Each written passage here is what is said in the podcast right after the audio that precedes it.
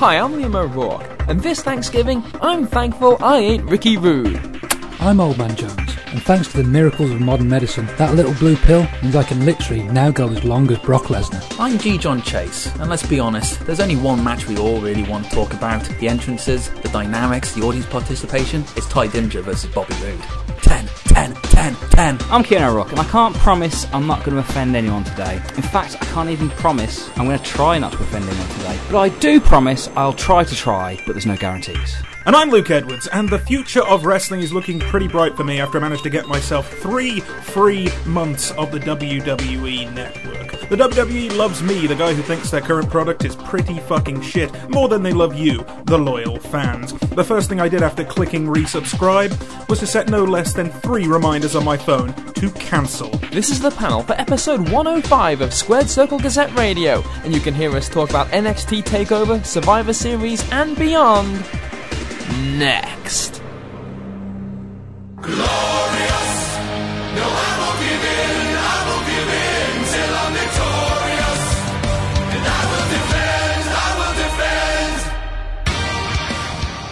Hello everyone and welcome to episode 105 of Squared Circle Gazette Radio. I am Liam O'Rourke alongside Cole Jones, I have nothing interesting to say. G. John Chase, 10!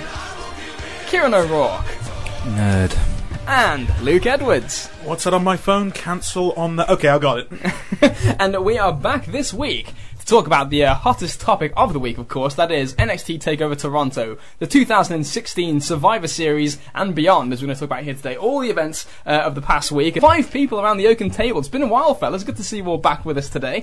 We might as well get to it now. First of all, we're going to go in chronological order here. So many issues to talk about, and of course, we're going to kind of uh, again a bit of a state of the WWE address in itself, I suppose. As we talk about things. Haven't done a, Better a one than they did. yeah, absolutely. Haven't done a current events uh, episode in a while here, fella, so it's good to talk about things uh, in the current landscape. And of course, we also have your comments about these two shows to get to throughout the course of the show as well. We're going to kick it off first with, of course, chronologically speaking, NXT TakeOver Toronto.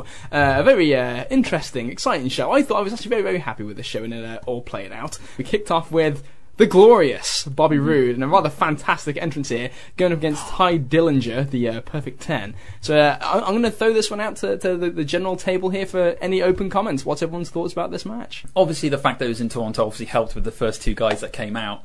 The entrance for Bobby Roode was just freaking money. To be honest, there's this guy, and and he's not the only one that's in NXT. There's a couple other names that are obvious, where the the person's like he's already ready to go. Like the package is ready to be like brought up. Uh, Sophie's choice with me on this one because like whilst I recognise like oh you know these guys need to be in a better place, I'm also kind of like worried about them being called up because you look at everyone else that's been called up in NXT theme this I'm year. noticing around the internet. Yeah, it's it's absolutely atrocious. So like I'm kind of scared at the same time that I that they're being booked well in NXT, but it's absolutely atrocious here. At the same time, Sami Zayn says hi. Sami Zayn says hi, exactly, and and the uh, American Alpha as well. I'm impressed he got enough TV time to say hi. Good, good, yeah, good for him. Good for but him. um, I thought it was a really good, entertaining opening match. Uh, obviously, the crowd, obs- uh, the, the audience participation helped as well, and I thought it was. Um, I thought it was a very kind of uh, key, strong match for Tye as well because he'd been very much the kind of role of the jobber and so on. I don't know he's losing again in this, but I thought he looked a lot better in this match,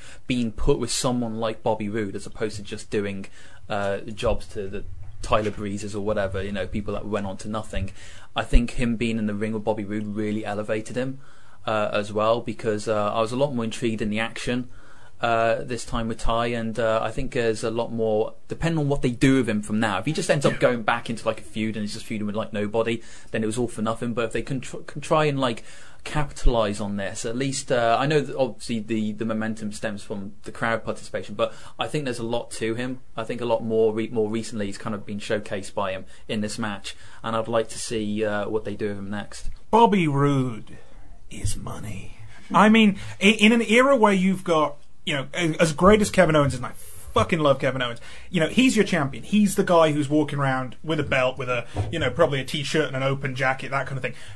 Bobby Roode needs a belt on his shoulder to complete the look. Yeah. Because I don't care what title you give, he elevates that title. He could have a lovely Intercontinental US run, anything like that. easily right now and elevate the title because there is something about well everything he is projecting in this particular glorious role is that of an old-time champion. Um, and that's perfect. That's what they need right now. They haven't got anyone who exudes this level of superstardom old school superstardom and i love to see it. Now i don't really i, I got nothing against um, tye dillinger but this isn't really a fair match to judge him on given the crowd and given a lot of the other circumstances. There was a lot of there were some neat nice little spots. I loved I thought the comedy stuff was well balanced with the rest of the match, which I always appreciate. This gimmick, this gear, this entrance, this guy is a champion just without a belt. Fuck the crowd. This is going to be a recurring theme throughout the show. I feel. Fuck you, Toronto. Come on. First of all, Tye Dillinger is not over. Fuck you if you think he is, including if you're Dave Meltzer. I'm not he's sold on him one bit. People like the chant and they feel smarky, whatever it is, and doing it in a fucking for a ten count is not only annoying. You're ruining the fucking match for everyone else trying to watch it. You dickheads, get over yourselves. Drop the chant. I'd just like to start by saying I wholeheartedly endorse uh, Luke's comments there when it comes to Bobby Roode. Um, it, it, it is very much the, the manner in which he carries himself that does scream champion. Seth Rollins, take note. Yes. Um, when it comes to Tye Dillinger, I'm probably going to be, ironic enough, I'm probably going to be the more nuanced person around the table. I disagree with G. In his, in his, in his, fucking no, no, no, no, in, in as in as much as I don't think there's more to come from Tye Dillinger. I, I think I think this is his peak. I think this is this is as good as you will get out of Tye Dillinger, and I think Bobby Roode, to his credit, gave him plenty of the rub during the match. You know, not not for nothing. I think that was that was quite selfless on Roode's part. The crowd grated on me, um, but uh, but that, that not so much on this night. It had more to do with the following night, which uh, we'll, we'll get to. A perfectly enjoyable opener. I think there is a, a use for a Tye Dillinger on the main roster. Don't get me wrong. I'm not putting a belt on him or anything like that. But there's, there's I think there's a role he could fulfil there, and I think off the back of this show, he will be called up to the main roster before anyone else who wrestled that night. Yeah, don't get me wrong. don't- I didn't mean he's not going to get called up. Oh, and Oh so- no, no, no! I'm not, I'm not saying. I'm, I'm, I'm just saying that, Yeah. and, and maybe in, in a sense, it, it goes back to Luke's point that it's kind of an indictment of the way in which they call up their talent. That you look at the names on that card, and Tye Dillinger should not be the first name that you pick from there to be called up, but I, I think he probably will be. Yeah, called up and he'll get the little kind of Sandow over, but it won't mean anything. That's yeah. That's the level that it, it's going to stick on. Just around the mid card. Begun mid card. I can understand if people don't don't see much into Tye Dillinger. I'm not saying like I'm, I think he's going to be like a main event or anything, but I agree with you. As in, I think he I think he has a place on the He's roster. found a spot. Yeah, I think he's found a spot. I think he's in the mid card somewhere. You know, I think he could probably challenge for titles, though not be a champion. But I'd like to see what else they could do with him. It, it- they might turn around and it might turn out to be nothing, and it's like okay, well now I know. But I just I've seen too much of them not doing anything with him. Now I'm like, well, just give the guy a chance at least. Unless the Spinal Tap Boys reunite for like one skit where they say they take it to 11. I don't give a shit about seeing Tye Dillinger on TV ever. I just I feel like they've got a whole bunch of Tye Dillingers, but they've only got one Bobby Roode.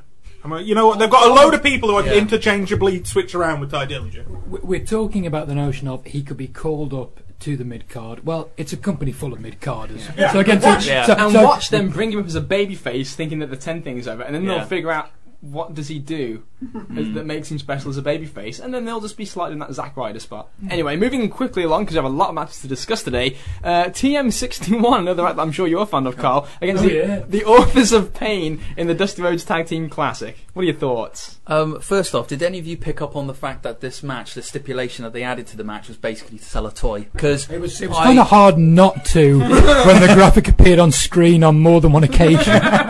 when you look at other NXT shows, you know, and you have Baron Corbin matches on there. Yeah, exactly. Uh, I think this match was a lot better than those Baron Corbin matches. Um, but to say the least, um, it was still the weakest one in comparison. But I mean, like, yeah, there's some nice little spots in there, and the right team went over for them, obviously, to build them up and so on. But the only thing that I actually hated about this show was that cage. Let, let's look at it in this context. The previous year's final had Samoa Joe and Finn Balor in it. Against Uh, well, I, b- I believe it was actually Rhino and Baron Corbin. was. But at least, at least of the four, there's two good people in there. That c- that cannot be said. Big Rhino fan here. Big Rhino fan. That cannot be said for this match. And I think if if the cage is your biggest problem with it, you're probably not looking hard enough. We've got two guys who are dull as dishwater in the two Aussies. You know, fair they they threw a few flips in there. They tried Miller, they they tried to kill themselves. They did have Ellering interfere in a few matches. The, the, I think the indictment was that they didn't emphasise it enough during those matches. But yes, the, the cage stipulation was overblown. But again, I think we're getting sidetracked from the fact that that's not the biggest issue. It's the teams involved. And for the two that look like Fat D'Lo Browns, I mean, just from a, a booking standpoint, even if you're trying to book those two as monsters, mm-hmm. Oh, the match was they were horrible. they were it was horrible. flat. They were slamming them all over the all over the shop. This this idea of an imposing size wasn't brought into the match. Yeah. There's, there was no psychology Yeah. whatsoever. It's an indictment of the tournament as a whole, which was quite poor. You need more beer if that's what you're going to call it. I'm, I'm being restrained when we get to Survivor Series because rest assured, me and Big Dave do not agree on that show. um, easily the weakest match on the card. I think even throwing in the Corbin analogy is a failure because it requires grading on such a curve. It's illogical. They were press slamming the big yeah, guy. yeah, yeah, yeah, These are not monsters. yeah. It, it did kind of grate on me when I saw them pick him up, and they're just doing whatever with them. Well, it's just like, well, My brother leaned over to me when those two guys did the press slam slam thing Yeah. and goes, that looks like it should be the finisher for the other two blokes. And I was like, Yeah. yeah, I'd Yeah. buy that as a finish for yeah, them. I'm not completely sold on TM61 just yet. I mean, it's um, Oh, I am the fucking. There's a major indictment we're missing though, which is if I if I've ever learned one thing in wrestling, and there's an argument that I haven't, but if I mm, have, mm. it's that if you're in a gimmick match, you work the gimmick, Yeah. and there was nothing to this No, you see- that had Yeah. anything to do with yeah, that cage. Yeah, because you see, what the problem was because they didn't. They had a part of the toy, but they didn't have the whole toy because they're supposed to be catapults. This is not some convoluted episode of, of board game of Mousetrap, whatever the, analogy is right here. So maybe someone around the table has a better idea than me on, based on what you've read, something like that. The chain. Yeah. Did they did they fuck up? Did I want someone to tell me? the that- thing no, is- I, I want someone to tell me. There's only one correct answer here in my eyes. Yeah. They screwed up, and the chain wasn't supposed to fly Yeah. halfway down the aisle because if they didn't screw up, and that was the that was supposed to be the finish, what the fuck was the point? How I thought at the time was that he was supposed to lose the chain, but he he wasn't supposed to like throw it into the third row. The mistake was he freaking tried to nut a kid with it. because he's a useless fucking lump. That's what happens when you use the use. You know, you just get these mutated Tokka and Rahzar. You know, it's a, The children. that's a reference for Teenage Mutant That was Ninja good, Turtles. that one was good. Yeah, thank you. I'm, I'm. I'm glad you got it. All right, Yeah. well, There- there- there were like two other people in there. Let's move on to a tag team match that's probably going to get a lot more positivity than that Yeah. last one just did. We're talking about uh, DIY, uh, Ciampa and Gargano against the Revival. Uh, yeah, this was, I thought it was fantastic. This match. was an awesome match. Oh, I love DIY. loved. DIY is a shit name, yeah. but Isn't it just? Gargano is a fucking phenomenal baby face. I He love is. the guy. You just want to give him a cuddle. and um, yeah, and I like Ciampa too. Um, again, Revival does the psychology of their matches are usually good. They, yeah, they, they interplay. Um, yeah, it's really good stuff. A lo- lovely throwback to like old Midnight Yeah, Express matches, Arn and Tully, which is obviously the teams they're modelling themselves after. But uh, yeah, it's the the nature of the Trout Three Falls match tends to kind of be a little bit shaky at times. I thought they nailed this. I thought this was so good. But when you get that many near falls and that much mileage in the third fall, and granted it's Yeah. it's a particular type of crowd that you can get away with that kind of stuff in front of. But uh, yeah, I, I, I, I do not have enough good things to say about this match. I think it's a testament to how good the match was.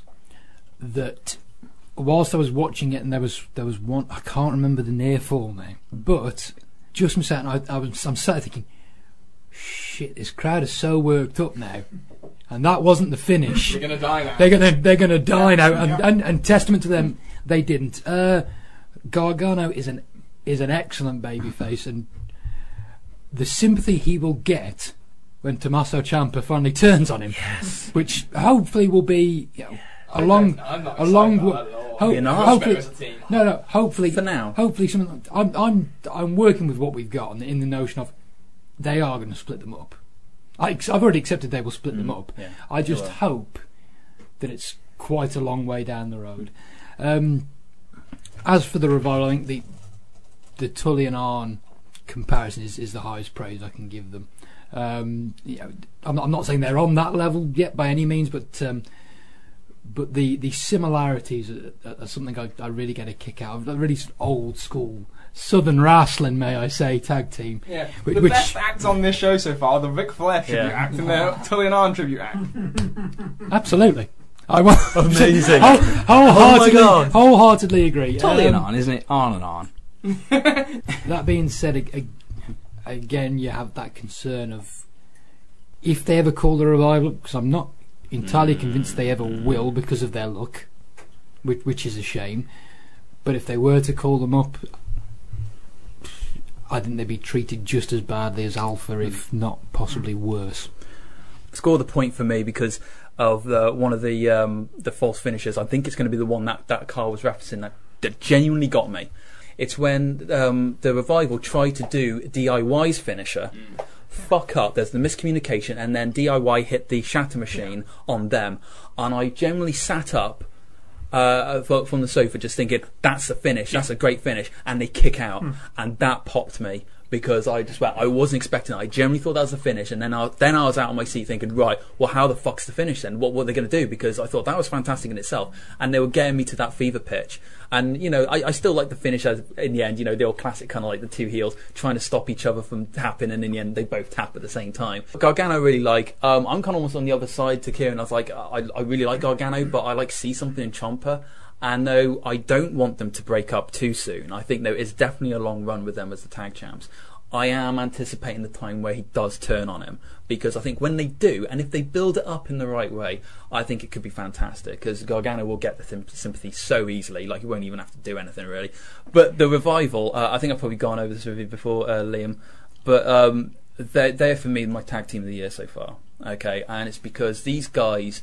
I know it's the, the, the on and on tag team, of course I'm gonna I'm gonna like that kind of homage. But um, so far, in terms of the big matches, these this tag team has delivered every single step of the way. Whether it was uh, Roadblock against uh, Enzo and Cass, in which they actually had the best match on the card, through to their uh, series with. Um, uh, American Alpha, and now through to this. These guys, every major match, they absolutely pull it out, and they're putting on some of the best tag team wrestling.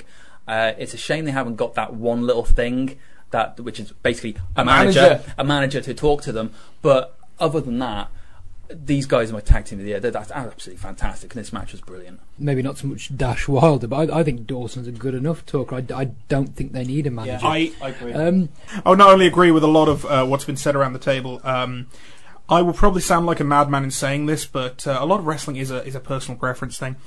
But Dawson might be my favourite individual wrestler under WWE contract right now. Really is. He appeals. I appeals. might be there with you. He appeals And so much to The other everything guy, I love the about other guy, wrestling. the other guy is so fucking lucky he's messing because there's nothing about him. It's so true. But Yeah. uh, it's the the so many little things Yeah. Dawson does every single match. I'll give you one of them. I absolutely Yeah, love this match, and, It's and very was, good. It was the layout of the uh, of the whole thing, but obviously they're getting the heat on Gargano, and and Gargano's doing the thing where he's dip, dipping and diving, ducking and diving to try and get to Mm. uh, to, to Ciampa on the outside, and. Dash is like in the corner. No, Dawson, sorry, is in the corner, and he's off trying to go underneath the legs of uh, of of, uh, of Dash. And meanwhile, Dawson scoots around, so he blocks he blocks his way off, and it's just like Yes, that was yes. so good. It's like perfect, love that. He's, de- he's definitely the uh, the kind of leader of that team. You can just see like Just- there's, there's definitely like a I mean, a I- brain I- on those I- yeah, uh, th- shoulders. there, there is a ceiling to what a guy like him is going to be able to do, but Yeah. I can easily see him potentially being my favourite guy on the roster for Hmm. years to come. Because I believe that every match, no matter how pointless the match is, because he's going to get booked in a lot of shitty, pointless matches in Yeah. his career, he is going to make them fucking entertaining. He's like the first roll up right at the start of the match. He gets rolled up, he walks around for a good two minutes, and you see him go through um, anger, denial, he goes through the whole stages of grief. As he just- because he's been rolled up for a two count. It Yeah. was amazing work. But this is the thing, though. You kind of wonder what's next because I, I, I do fear. rematch, I think. I yeah, well maybe, but I, I also I just think if they, s- I don't want them to split up because I want them to be on the main roster doing this act. If they, if you, you just teleported this to Oh. SmackDown, I'd be happy Yeah. as a clam, and then stick American Alpha in there too. Oh, no, some I- real I- fun. Moving along now to the next match. It is the NXT Women's Championship. It's Asuka, the undefeated Asuka, uh, went against Mickie James and got the Duke. People's thoughts about uh, Mickie James and Asuka. I'm a massive fan of Mickie James, so like uh, I was really interested in this match, and you know, fair play to him. I thought it was a really solid match. I thought the the, the chemistry was pretty good. I like uh, Mickie James. Like I'm assuming that she's still been working on and off, but I don't think she's been quite as consistent. Uh, I think she's been doing like different projects. So I was quite impressed. Having of- children. having children as well, um, being hardcore country as well. I'm sure. You know, she didn't really show uh, much ring rust at all. And I like the chemistry between them. Asuka, I I just think she's fantastic. The one thing that I really think is key, and uh, I don't know whether they're, they're doing it too much at the moment, but like they're trying to do this thing where they're trying to make her talk. She's actually one of the few people that I don't want to hear talk, and I think will actually benefit her if she doesn't. I really wouldn't try because I don't think her character needs. Doesn't add anything. It doesn't add anything Yeah. because the rest of it, because her expressions are fantastic and the way she moves, uh, are just a, a real joy. And I got this feeling that she's going to be one of these ones that is stuck in NXT. Oh, yeah. And I think it's a fucking crime. I understand why they want to do it because they think that she can come in and um, help uh, help elevate people. But I think you could hire someone else to do that. I, I don't know, Gail Kim or whatever. You can hire someone else to do that role. I think Asuka's too good and too different to the rest of the roster they have up on the main roster to have her just in NXT. I think they should be calling her up. Two things I want to bring up about this match. One, I hated the finish. I, th- I, I liked. I thought the execution of the finish with the whole, you know, she got her in the ask lock and she rolls forward and she rolls through. Could have had some drama to it. But it felt they rushed it through. The crowd kind of went, They c- rushed it through, and then just the, I think she tapped too soon. It just, you know, she's kind of got her face down on the ground. We can't see her face. She's just kind of holding her in what looks like a chin lock. Doesn't look like she got the move in. Then she just quits. Very kind of, uh, okay, solid match. But again, this is the one where it reared the crowd with a ten chance. Annoyed me on the floor when uh, Mickie t- Mickie took a bump on the floor. And it's like that should have been a dramatic, tense moment, and the crowd's too busy doing the tense stuff to give a shit. And it's like you're actually not really, you don't care about this match, do you? Well, I think the, the reason there's an issue with the build-up and that there's no story to it is that it wasn't originally supposed to be Mickie James. It was supposed to be Trish till she got pregnant. It was a, a, a solid match. I'm, I'm not going to go overboard with it. I've seen better. Um, it probably suffered a little bit following on from the tag match. I, th- I think that didn't help it. Yeah, the, the crowd were fucking obnoxious. I, I, the, the ten chant pisses me off. One that also pisses me off, in addition to "This is awesome," which we've uh, litigated in the past, is the whole one fall during the ring introduction. That really grates on me as well. That's Um, why. That's, that, that's not the least offensive one. To me, that's, okay, that's It's playing out of the along with the announcer. Oh, do, yeah. do, do your little participation aside, that's fine. That's like, like No, well, no, 'cause it's a, no, 'cause it's because to me it, it's a it's a sign of intent. it's a sign of intent. It's a sign of intent from the audience. You know exactly what they're going to start doing. The, the two of them worked really hard. I don't know there's much I can say because it was just a match aimed at further establishing the fact that no one can beat Asuka, and and, and in that. In that sort of spirit, it served its purpose uh, very well. All that aside, she does scare me.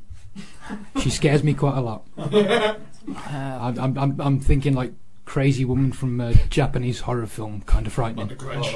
Yeah, yeah. She's going to come out of your TV. She probably needs to be healed then, because I do not feel she's over as a face.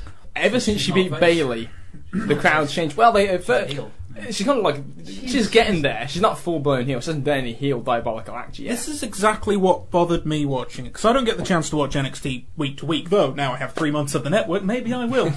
but I've o- o- noticed consistently with these Asuka matches is I I don't. There's never really a very strong face heel dynamic in her matches at all. Yeah, and coming into it with very little knowledge of the background. I don't know what I'm supposed to be doing. I don't know what I'm supposed to be feeling for a lot of these matches. Both sort of faces, but neither of them were particularly playing to the crowd. Once again, neither of them were being particularly heelish. They were just they were wrestling, and that's fine in some circumstance. But it felt really weird to me. I think part of the problem is sort of trying to have a face dynamic for for Asuka contradicts the sort of the overarching story that they're trying to tell, which is she's unstoppable, she's unbeatable. You know, no one stands a chance. And when you when you have that sort of theme, it's very difficult then to try and garner any sort of sympathy or any s- or, or any sort of um, empathy or any, anything in that regard is, is not going to work because you you've portrayed her as a, as a monster. Well, uh, might I also note though, one thing that is confusing to me is that while she is being sort of portrayed as unstoppable, it's not following like the Goldberg method. It's not loads of squashes that I'm seeing at these big shows that I'm watching. It's long back and forth matches that she wins. Moving along to the main event of NXT TakeOver, it is, of course, my boy Shinsuke Nakamura against Samoa Joe for the NXT Championship. New champ, two-time champ Samoa Joe. Uh, people's thoughts on this match? I did like this one more than the uh, the first Yes. uh, that they had back at SummerSlam weekend, but uh, very enjoyable match. I really like this a lot. A little surprised by the outcome, Yeah. but uh, yeah, I, I- I thought very well done. Um, yeah, I absolutely agree with you. I thought it was definitely better than the first one. Um, this feud is kind of coming along quite nicely. I think it is kind of getting better than, as opposed to say the Finn Balor Samoa Joe feud, which just felt like it dragged in places. Start But- the middle and the end. yeah, start middle and, middle and end. But yeah, I think there's going to be a third one. But yeah, I was absolutely surprised by the finish. I wasn't quite expecting that. Nakamura's absolutely great, but I want to talk about how fucking awesome Joe is, and just how good he is uh, in this role as a heel at the moment. Because I was like, along with probably a lot of people, I was a massive mark of Joe in like 2003, 2004, that time period when the Wrestling Channel was around. I was getting the chance to watch those lovely TNA weekly pay-per-views, but also the, uh, the a lot of Ring of Honor stuff. And and then TNA happened, and it was just like for years it was absolutely crushing to see someone who was so great has such potential used so badly. You know that whole run when We're he not had talking about Joe. It could be anybody. yeah, well, well, yeah, obviously, but but with Joe, like it really hurt because he had that like that barcode of a penis on his face, and um and doing all that shit, and he just got he wearing a massive nappy, and he just gets getting fatter and fatter and fatter, and it was just absolutely tragic to see. And so when he like signed up with um, NXT, I was kind of like a bit um and ah about it. I thought it's like, oh, this is really good. There's a po- possibility, like if they can motivate him he could be great again. Even though I don't think he hit the ground running in NXT, I think he came like the, apart from the first time he, ca- he came out and the crowd reacted really well to him. I think it's been a slow build to him kind of getting steam. But as of like with this feud with Nakamura, Joe's back in my eyes. Like you just see like he's definitely motivated. He's kind of passionate what he's doing. You can see he's enjoying himself. Also from a physical standpoint, he seems for Joe really fit. He seems like he seems trimmer than he's been in frickin' years. Definitely around that TNA period. He needed to win. If they're going to do a third match, which I believe they're going Yeah, to, yeah. he needed to win. Otherwise, there'd have been no third match. I love Nakamura, and I was surprised by the uh, by the result of the match. Not not really thinking about whether or not they were going to do a, a, a rubber match or anything like that, but um, I, I, I got to cut you off. I was so giddily excited when I when I saw him win because I immediately made the presumption, ah, he might be coming up. No, Idiot. no. How foolish I was that this Oh. man, one of the best wrestlers in the world, Fucking. Oh. Li- Liam, it's it's it's the hope that kills you. yeah, It's the hope that kills you. I was almost giddy with excitement just for the fact that Joe won. I literally jumped out the seat when Joe won, arms aloft like I'd achieved something, like I'd personally done something First time other than car. other than sit there and eat pizza and drink beer. It was it was the Bobby Roode aside, it was the real glorious moment of the night because Samoa Joe, for the better part now of well, the, the last sort of four or five weeks in particular, going back even further than that, but but focusing particularly on those last few weeks, he has been wonderful on NXT every week. he has been the best heel in the company. Do you, dare you agree? Oh, without question. Going around killing a bunch of no marks, headbutting Dan Matha, whoever the fuck he is. Just laying waste to people and then screaming into that microphone, bringing down his own table for the contract signing. Oh, See, that's why my reaction was opposite of yours, Liam. It's, Oh, ah, fuck, that means Joe's not getting brought up. Yeah. Uh, well, there's no way, yeah, there's no way Naka was, so. Nah, no, just just just just, uh, just crestfallen. I was actually very interested to see the way that they did. Obviously, the, the Finish Screams rematch. The talk is that it's going to be in Osaka because they're doing the uh, the network special there, and Yeah, Nakamura's going to be be. obviously getting the belt back there. I would assume. One would assume. But uh, Luke, your thoughts? I am now prepared to get shouted down. Not only did I not care for this match on several levels, I have found Nakamura to be consistently disappointing since he debuted in the WWE. uh, well, no, no, I haven't been on the show since I've had any chance to talk about this. Now, I've seen Nakamura matches in Japan, and I like them. Here's my problem. Um, what I've seen is a pattern starting to emerge in that what a Nakamura match is, as far as NXT is concerned. This match, I started to get legitimately pissed off for the first time in a while because can't tell me no one noticed. He just stopped fucking selling the leg. Like five minutes into the match. Totally stopped selling that fucking leg. Don't even try to defend it. Because they brought it back for the finish. And he sold it for two seconds at the finish and then lost in a move that had nothing to do with the fucking leg. He never changed his offense. He kept doing kicks even though his leg was supposed to be injured. All, I, I, granted this is only coming from the promo package, but all this promo package is talking about this injury in his neck and that wasn't touched on in the fucking match at all. I couldn't wrap my head around it. Worse than that is the commentary is trying to sell it that um, literally verbatim uh, Nakamura is a, a rabid beast or a rabid animal. They say at one point, right after he does his lazy forehead to the chest on Joe. Now, granted, Joe doesn't fucking sell that at all. Pushes him off. It's fucking great. But Nakamura's supposed to be on his fucking blood feud here, and he's doing his zany shit. I got really pissed off because if this, if there was ever a chance so far for Nakamura to stop being so laid back, this was it. This is supposed to be something that was really pushing it and crazy, and the, the announcers are selling it like that. And as I say, Nakamura is still doing his shit, and that's great shit. But it does not play into what the point of this match was, and it wasn't. It was just the Nakamura Joe match. And don't get me wrong, I thought Joe was fucking fantastic. Everything Joe does is still great. He is a great heel. Uh, but everybody's saying how much they fucking love this match. And between what the announcers were saying, what they were doing in the ring, what Joe was doing versus what Nakamura was seemingly supposed to be doing, it should have been something different. And it just wasn't. I do think he's gonna really struggle when he gets brought up. Yeah, Nakamura. Yeah, I just on a week on a, on a weekly basis, he, he get his monster pops in in you know certain hotbeds. I think on a weekly basis, especially if he's on SmackDown. Oh, yeah. his matches are going to be some difficult watches for fans like yourself. like me. Yeah. I, by the way, I just want to say in, in, in to, to address Luke's point there because I'm not disagreeing with that at all. I thought the exact same thing, and I thought as soon as he started doing his comebacks, like I guarantee everybody's going to point out the fact that he didn't sell that leg right there because he didn't.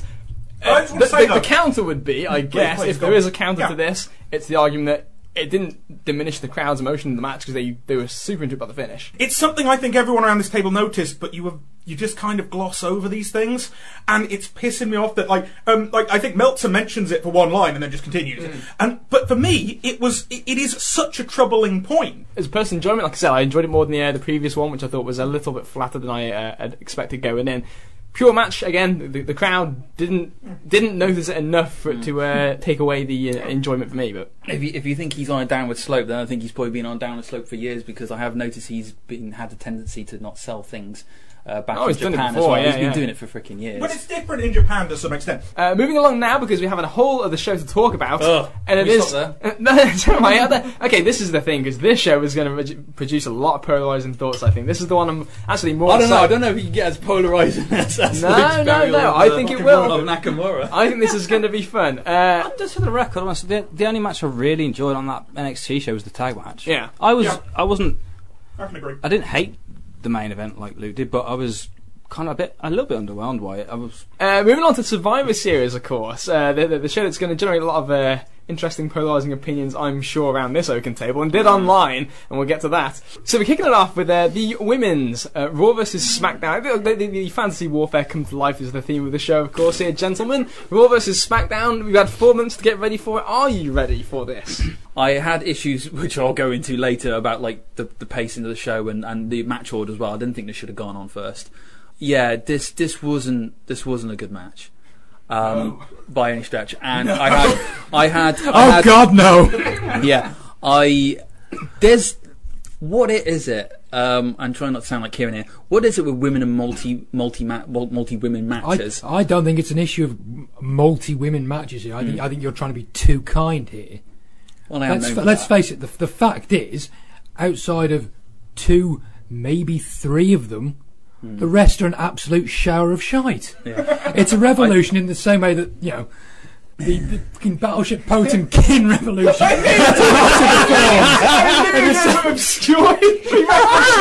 In the same way that Tiananmen Square changed China, it didn't. You know, they're all out there. In, in the same way the tag teams are later in the show, looking like a shit fucking netball side in their coloured bibs. Yeah, It's all a load of bollocks. I'm goal defence.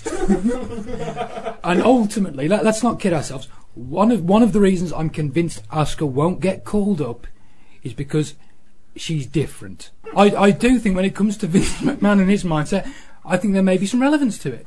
He will. There's an old story with Gail Kim we could bring up right about now. well, no, We should. uh, but, but wha- one of the points I was going to make about Asuka is she's not stick thin, is she? She's not washboard thin. She just looks like a she's a, a normal woman's build, and not that that's an indictment by any means. They're not good in the ring. They most of them can't talk. They clearly have problems interacting with the crowd. They, they can't wing it. I just don't. I, I don't really think there's anything more that needs to be said. How about how It's a, about it's a Right, sham. how about- it's a fucking sham. how, how about the and no one's going to remember this around the table. The single worst double DDT. Oh, Oh yeah, yeah. Since, I remember. I since remember John. Cena and Bobby. Lashley tried it on the Because- Big Show ten Yeah, years because ago. you just hear the guy like that. Yeah, it's just the, the, the match itself. I, I, I- I don't. Well, the, the whoever I Come don't. on, wa- I- look, okay, right. The matches in NXT are kind of slightly better. You know, we kind of argued over the Asuka match already, but usually they're kind of like better kind of planned out. I don't know if it's a completely different team. That's I'm assuming it is Yeah, a different team between there. Whoever's booking these matches. Uh, planning these matches with them is is, is atrocious because there, there is fun, something fundament, fundamentally uh, wrong about them because as, I- as I stated to you, what is it about these women in, on multi matches? You, you went into the, the one on ones, but they, they have had some good one on ones here and there. The But sa- yeah, the, the same two people. Yes. same the two same people at the moment. people. Yeah, so far they didn't seem to have been given a chance, but and it's just that, as you said, the DDT was just obviously the most blatant, obviously missed time. But yeah, but, but those those those loads of missed times, loads of missteps. It also wasn't just in this match as well. There was loads later on, which I'll get into. But I, I just I just from the beginning there, and one, I, I didn't like the fact that this match was on first. I thought that probably the tag team should have been on first. yeah, I, I, I, and just and, and just like the weird thing, one thing that kind of got to me, and of all the things, I'm sure there's like, you know, uh, you'll probably laugh at this one from from my perspective, but the the Nikki Bella being taken out. Okay, they do the storyline at the beginning. She gets taken out. You don't know who. So Natalya takes over from her. So you, so I'm there kind of watching this, thinking, okay, so I'm assuming the storyline might go that SmackDown actually going to win somehow with Natalya helping with the win. Um, I know I'm thinking too much into it, Carl. Just bear no, with no, me. I'm thinking more in the notion of what on earth made you think that, given the track record of this company, having Oh. people losing their hometown Well- slash home country if they're Well- a foreigner.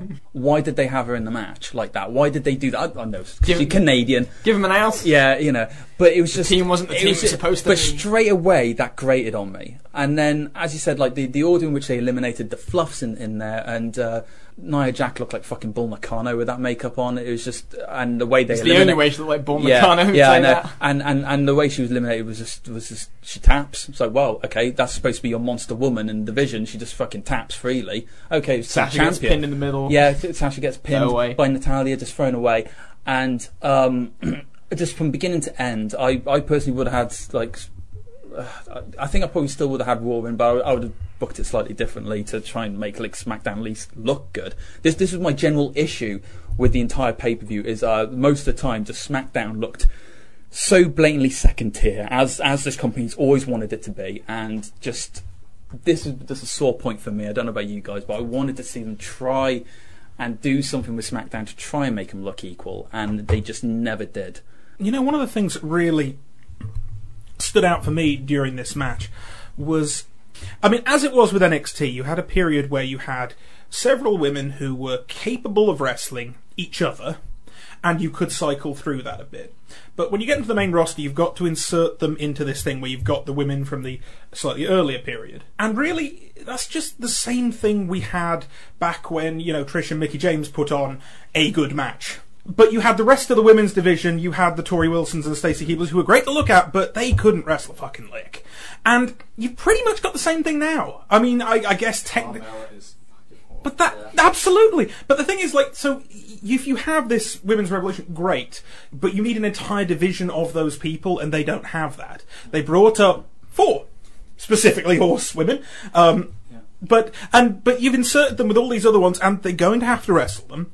And those ones are no hopers. Done is you have ins injected this women's resol- revolution concept into this cesspool, and it's just diluted itself out. I don't think it's helped. So I, just, I don't think it's helped by the fact that they've they've split up the division. I think that's that didn't help. I think if, if they kept it just one division, I think the fact that they split them up is what's kind of damaged it because, as you said, it's diluted it twice over in the shit. The only positive I'll give this match over the other Survivor Series matches is that at the end of it, at, at the conclusion of the match, At least we had something coming out of it Yeah. that was relevant to anything in the world. Yeah. Because sure as shit, not a lot, not a lot else happened on, in these Survivor Series matches, which yes, I'm sure we'll come on to in a second. Yeah. Um, But the Bayley Charlotte stuff served a purpose. yeah, exactly. Yeah. It was something. Moving along now to the Intercontinental title match, uh, the SmackDown uh, representative, The Miz, against Sami Zayn. Uh, thoughts about this match, gentlemen, because there's probably going to be not as much to say about this and uh, one other title match on the show as there is about the other matches on this show. Uh, so, brief, succinct thoughts. I thought this was decent enough. I thought Miz has been pretty great lately uh, as a character, and this was certainly decent little match. Didn't like the finish. Yeah, I enjoyed the match. Uh, yeah, Sami's great. I like in the role. The finish was what it was. I- Irrelevant match. They go their separate ways now, and let's forget it ever happened. Probably. Yeah. It was yeah, it was it was a fine match with a obviously an incredibly gimmicky ending, but we shouldn't be surprised. It's Survivor Series. It's in Canada. We should have expected something like that at some point. Uh, Miz has been, you know, I'm, I'm not a I'm not a Miz fan. I've made that point clear more than once. But he has done very well in the role, and, and, and this match was fine. The, the only glaring thing for me is it shows not that it was ever in doubt really, but it shows just how much Sami Zayn has tapered off since the end of the Owens feud. That he- he's now just a, a vehicle for a, for a, no- if- it, effectively a nothing match on the pay per view, and it's sort of emphasised the following night on Raw with the stuff he does with Strowman. I quite like I quite like the Miz. I like what he's been doing at the moment. Uh, I think he's been quite effective in, in the role he's been playing. I like Sami Zayn too. Didn't like this match. Um, nothing necessarily wrong with it from fundamentals, but I just I didn't care. I didn't care about it because it came across exactly basically how they booked it, which is like, what's the point? It was just two guys to put them on there. I just I just felt with these two in this match, it was just like I I no at no moment during it did I believe Zayn was going to win. I thought it's just like no, and the same way with uh, with Kendrick later on. I thought there's no way the ti- they're moving the titles over. Um, so why should I give a shit? I can't say that I thought I knew the finish. I'm not going to say that I knew the finish because I, I honestly thought, well, what's the point? And obviously that's what it's going to come down to. What's the point of the stip? And it's just one of those things where, and this is why people talk about too much. When you you have to come up with steps to try and create fake false drama. Yeah. And it was absolute fake false drama, and, and it, it felt like there was no emotion in the crowd. They didn't give a shit. Who again? They're doing this brand extension performance, and they want to get people to come out with the belts and, and get It's like, it's going to be like some well. monumental shift. This isn't like it's fucking Why would they Madusa taking the belt to WCW. You know what I mean? It's it's the issue not just with this match, but with with the the show as a whole. The sort of the theme, the premise about the brands and fighting for superiority. There's just there's something rotten at the core of the show, which I which I which which which I, I feel we can really emphasise when we get to uh, the um, the single elimination Raw versus SmackDown match. it is it is the right show to do this whole split brand thing on. Survivor Series is the right one to do it on, but they needed to leave it for a year. Yes. you know what I mean. I, I- obviously, we all know that the proximity to the draft is is way too close. I, the idea of having Survivor Series as your the brands can fight each other show, it's the absolute logical one to do it with. Didn't think it was too early to do it. My problem is the whole fucking show. Was it? It should have been one match. If it's gonna, if it's special and something's on the line, wasn't the rumor originally? It was on like three. Three draft picks was Yeah. the rumor. Yeah, So it's something tangible. they didn't even get the bragging rights trophy. Not even the fucking cup, man. Absolutely, and this, this this obviously ties into the next match on the show, the uh, tag team Survivor Series match. And what a rogues gallery we got walking down the aisle for this one. The apparently Zubaz Spaz is being called Mojo Rawley made his way into this match. Oh, fucking Mojo Rawley! Oh. How did you like that dance to the corner that he did? Oh, what the fuck was that? I thought he was having a seizure. Still. Have you seen him do his wacky dances before? Yeah. Yeah. Yeah. God, It's that- just that comes back to being booed out of the building. Wanker. Again, it's it's it's a bunch of people looking at like another shit netball team on either side, and in, in much the same way that it completely exposes the lack of depth in the women's match. Boy, did this shine a light on that tag division. Not that it's not that it's a shock to any of us round the table that these tag divisions were lacking depth, but it just really, you know, it hammers the point home when you look at some of the people on these things. Fucking Breezango both dressed as the same person from the Village People. You know what? They're getting a raw deal with this whole. Yeah. They, they, I should be doing more. yeah. It's the first time I saw it. I thought that's that's money. They, they are wasted. They are. I am so disgusted with how much they're being wasted on SmackDown. They could be a really funny But little undercard tag team. But again, you've been given no reason to care about them prior to Oh, no. this. So Mm. you got you've got uh, fucking hype bros, and uh, as I've said before, when you're so insufferable, I hate you more than when you know you're stood next to Zack Ryder, and I find you more insufferable there it is. than Zack Ryder. That's that, you know that is a problem. Mojo Rawley should be the poster child for either twin beds or celibacy. To be clear, ladies and gentlemen, he's on the coffee. This guy's sobering up. You don't need Planned Parenthood. You just need Mojo Rawley's face. That's all you need. Look, I, the Heath Slater thing had some momentum. Go with it. Yeah. But how much does the, do you want to push the novelty act on SmackDown? We've got Ellsworth already now. Yeah. So just get the belts off. He, right, they've done nothing since they've won them anyway. Yeah. Don't get me wrong. The He's Got The Kids whole- chant did, did whole- crack me up. the, the whole the whole the whole division on SmackDown. Just to th- just to say that, um, I agree with you on, on the Fandango and Breeze. I was shocked when I was actually I was genuinely shocked when they got eliminated that quickly because I do actually like them. I think they should be given a chance.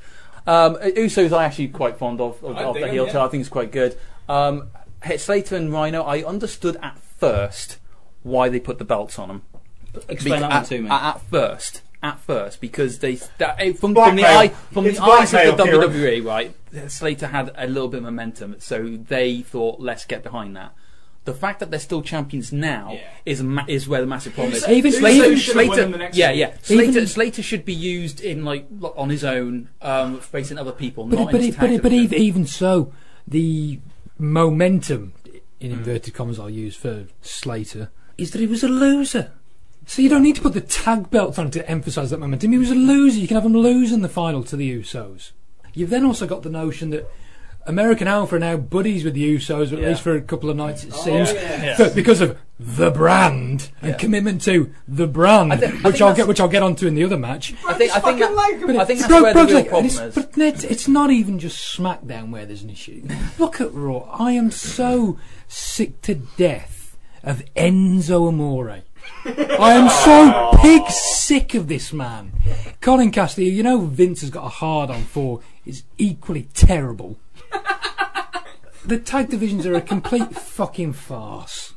And if This it- is why we no, don't talk about current events very often, um, and folks. just, and just to emphasise the point, one tag division has copper belts, the other has silver. Just yeah, the book of the eliminations and it- Luke, while you're on your on your no selling kick, how about Cesaro after the Usos break his leg and lap, s- strap on their submission for an hour or so, Yeah. and then doing his laps and just being Yeah. fucking phenomenal.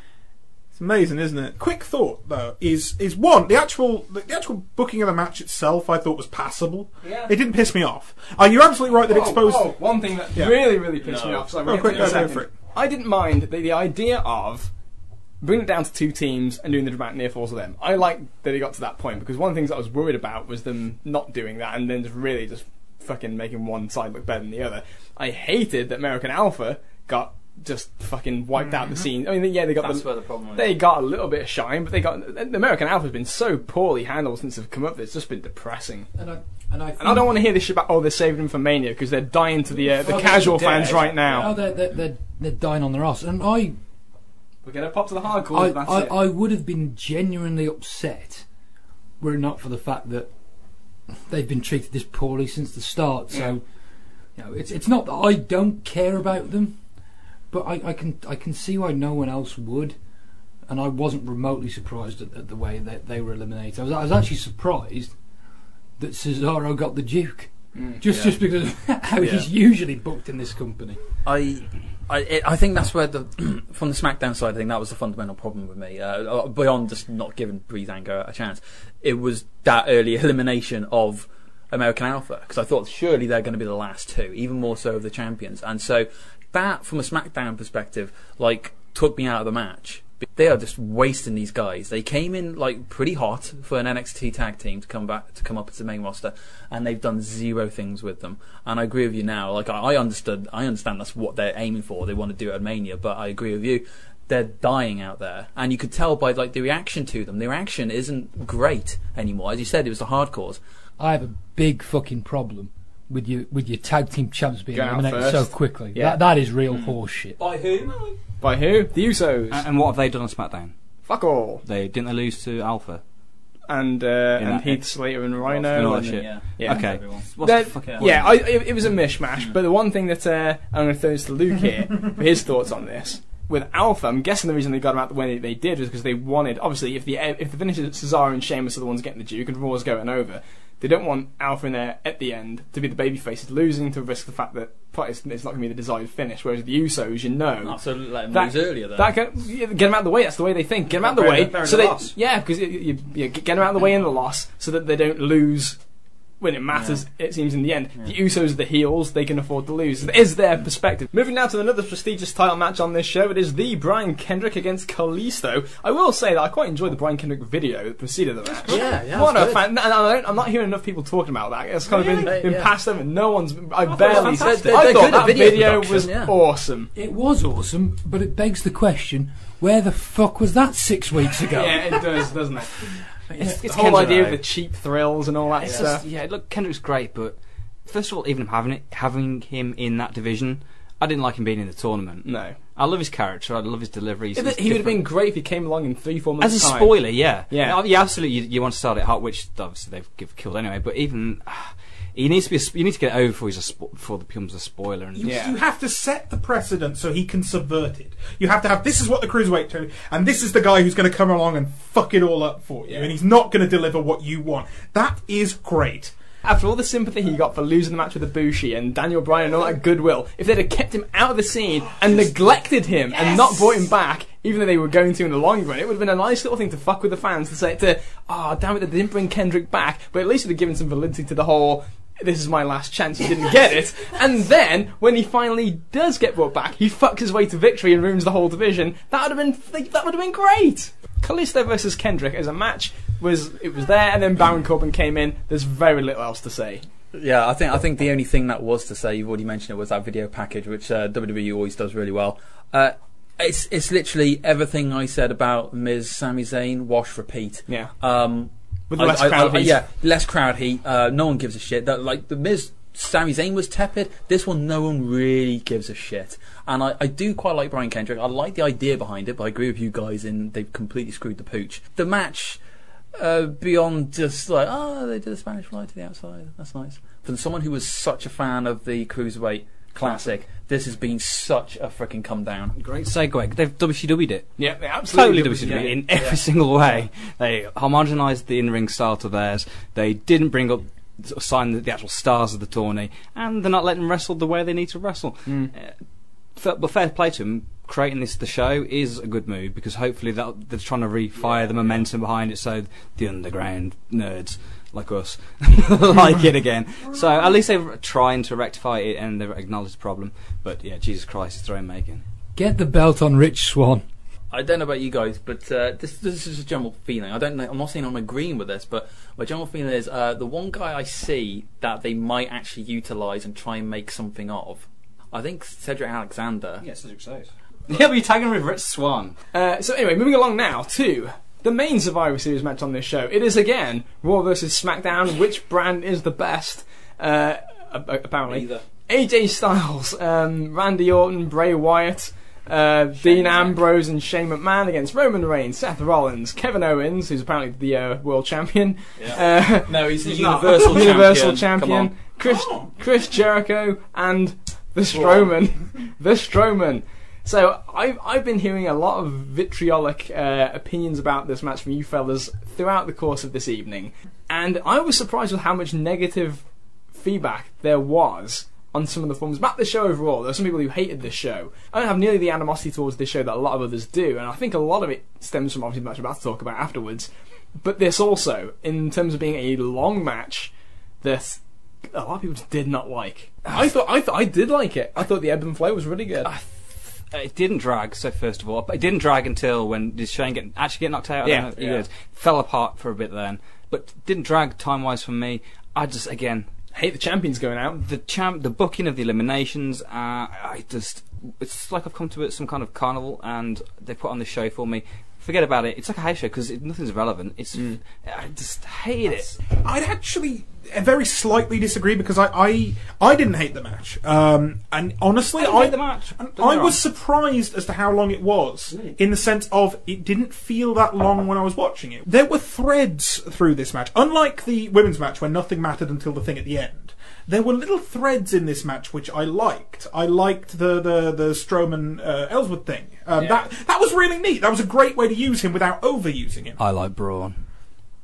Braun reminds me. Braun going into this match, all I couldn't I couldn't get out of my head is, and this is my memory, so it might not be fully accurate. Haven't we met? Might not be fully accurate, but wasn't there some kind of Survivor Series which had Mike Knox, where Shawn super kicked him out, and walked away, going, "Who was that? Yeah. Who was that guy?" I kind of hope Braun would get that treatment. That's my thoughts on Braun. But anyway, Ellsworth, that was nice. There was um, a little bit of uh, Randy Orton stepping in the way at the end to take the uh, thing. That was interesting. That was actually progression of, oh, so Randy Orton isn't faking this bullshit. There are little threads here. It wasn't a match where the ending led to something directly. It was a match where all the little storylines had a momentary thread, like the well-booked rumbles. It, it had little bits, but Jesus, Shane, stop throwing punches. I, I, I, I will concede the point about, about the threads to storylines, and I think that was a, that was a useful touch. I'll at least accept the elimination of Owens in the sense of he wasn't pinned. So in terms of your treatment of the champion, that's- Zeus DQ. it is. It's it's it's it's kind of bullshit, really, when you look at it. But but at least he wasn't pinned. At the moment, I think Owens needs a bit of help because he is he is coming off as the lackey to Jericho, in my view. Quite frankly, Jericho is about Jer- Jericho? Yeah. Jericho's it's absolutely- Canada, but it's, it's been happening regularly on Yeah, Raw. Jericho is absolutely the star of that tandem. That's the Um, way he comes fucking walking out to. Dastardly man that he is. Ah, oh, it- it- Jericho's individual performances have, generally been wonderful, but it did feel like it dragged to me. I, I thought there were there were lulls in the match. Mm. Um, the, the Shane one is the obvious one, and I'm 100% on board with you, Luke, in terms of Shane McMahon. I did not want him in the match.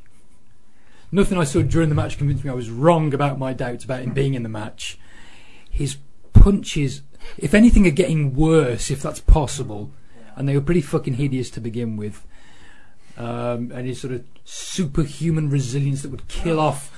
That's know, why I'm so 90% of the roster. happy he got knocked the fuck really, out. really. Don't come back, Shane. Learn that's your it. That's it. re- Hey, Really. he kicked out, man. He's not fucking resilient. I I made this point. I can't remember if it was last week or, or the, the podcast before about the way the McMahons can do to, to main eventers what most of the roster can't do, if there even are that many main eventers really on a roster anymore.